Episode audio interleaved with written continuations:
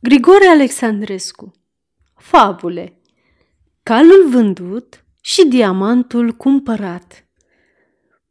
Plin de bucurie mare, oare cine îmi spunea că a vândut din întâmplare și cu un preț de mirare un cal prost ce el avea, căci bietul cumpărător, zicea el, s-a înșelat și puțin cunoscător orice i-am cerut mi-a dat.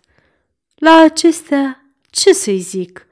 Atunci n-am răspuns nimic, dar peste puține zile îl văz însă furios și îmi striga, Nu știi, frate, un Michel, un ticălos, ce semăna a om de treabă, fără milă m-a înșelat.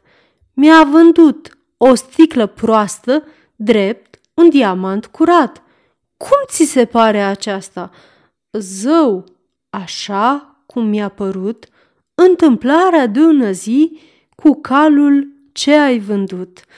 Strigăm și protestăm tare când nedreptatea cercăm, dar mulți urmăm la întâmplare fapta ce o defăimăm.